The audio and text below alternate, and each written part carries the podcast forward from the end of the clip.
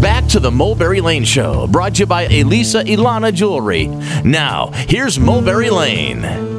Glad you're keeping it here with your radio sisters, Rachel Bow and Alley Cat, and you're listening to the Mulberry Lane Show, putting harmony into your weekend. Right now, we're in the middle of our chat with jazz drummer and more, Brian Blade. And right now, he's talking about his new album with his band, The Fellowship, called Landmarks. There's the magic when you hear the album, and it's the Fellowship, you know, the band is the Fellowship Band. It's tangible. You can feel oh. that. So, do you oh. think that that is the combination of musicians, the writing, or just the capture of the actual performance that kind of brings that to life? It's definitely all of that. You know, the relationship that we have, the trust, this collective yearning to serve the song. I'm so thankful for, you know, each member of the band because I think we're all striving for that same holistic vibe, you know, and so it, it keeps getting deeper and deeper. And the more the years pass, you know, the more and more you get in and out of the van, and, and uh, you know, walk out onto the stage. All those things they bring you closer together. Uh-huh. Yes. in in knowing. And, And I love how, you know, even the term fellowship in the music, it's egoless. You know, it's, Thank you for it's that. yeah, exactly what you're saying. I get it. The music says that.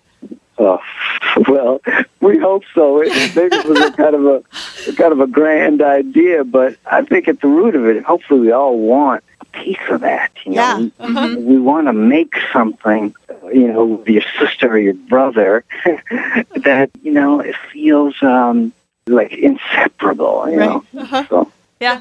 What have you learned from Wayne Shorter? Oh, wow. Sometimes we stand in the wings and there'd be an announcement, you know, Wayne Shorter Quartet, and he'd say something great like, you know, see in the movies or, you know, take a chance. so the, the fact that, that Wayne turned 80 last year Uh-huh. and he's still taking that chance. Yeah. He's still, I mean, just searching, you know, for for a new way to tell to tell a story and to surprise each other. I'm constantly inspired by his fearlessness and, and, And his wisdom. We had him on the show. Everything out of his mouth is pure wisdom. yeah, it's it's so great, you know, and the, just his virtuosity and genius, you know, as a Uh-huh. composer and improviser. That is who he is, Uh-huh. but he yields to the spirit that reveals itself in the moment, Mm-hmm. which is also uh, perhaps an even greater attribute to his person and who he is. Mm-hmm. Mm-hmm. Yeah, I get that. You also worked with Bob Dylan, so what would you say you learned from Bob Dylan? Wow.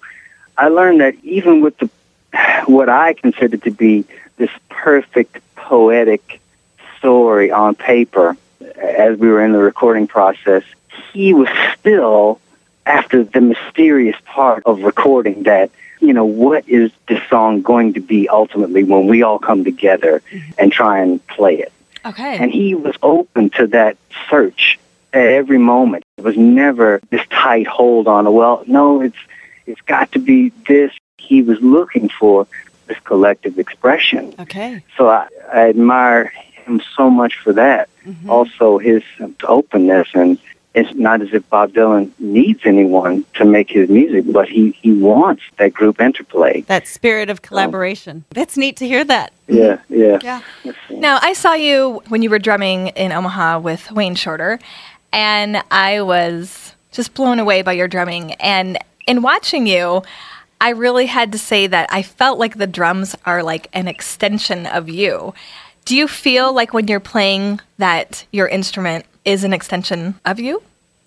I, I hope so. Hope more and more with each opportunity. You know, uh, I'm given to play, Uh-huh. and obviously, not to mention solitary time. You know, practicing. Right.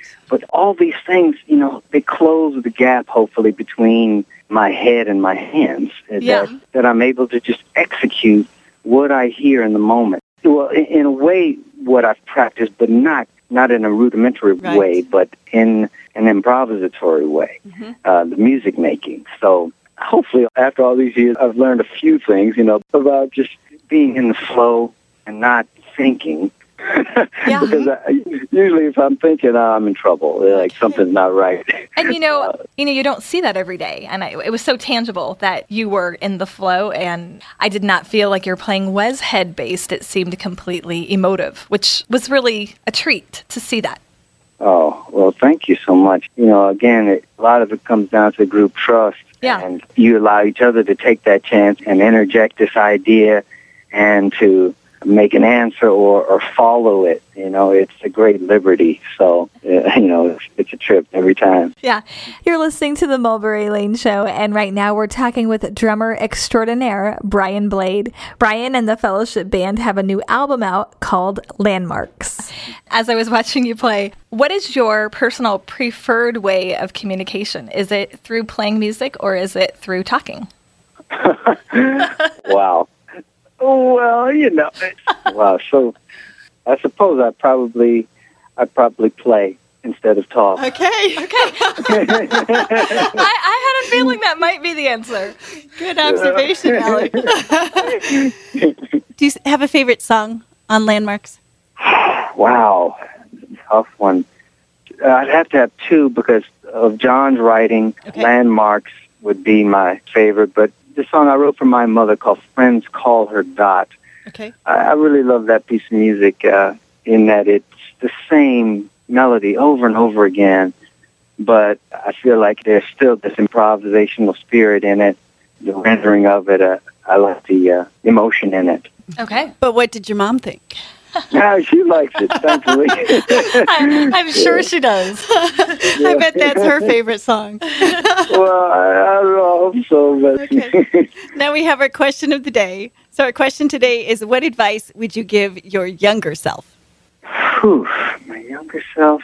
Um, it speaks to a, a little bit of what Wayne would say. You know, I, take a chance. I, I wish I'd had a, a little more courage when it came to certain things. Okay. Sometimes it's hard to know. You know, you get advice and you try and be obedient. Yeah. Right. But sometimes I think there is the deeper yearning in you that ultimately you have to follow that. Yeah. No one else can give it to you, and no one can take it away. hmm So, Yeah, you can follow other people's advice, but what's inside is inside, and that's where you need to find it. you know, you have to listen, and um, you know, there's wisdom coming to you, but then you know, you have to make those choices yourself. Yeah. So, And do you think when you follow that voice, that voice becomes stronger? oh, absolutely, Yeah. absolutely. Even if you fail, so to speak, you know, there's still that thing that makes the skin thicker, and Right. and then you can uh, just have that much more conviction Mhm. at the next step. You know, Right. so. Well, Uh, we think you talk as well as you drum, Brian. well, thank you for that. I appreciate you. all. All right, and we'll have to catch up down the road. Okay. Oh, thank you so much. I hope to see you again. If not in Omaha, maybe uh, somewhere else out there on the road. All right. That'd be awesome. Take care, Brian. All the best. Keeping the variety coming right here on the Mulberry Lane Show. We'll be right back with Christian artist Becca Shea.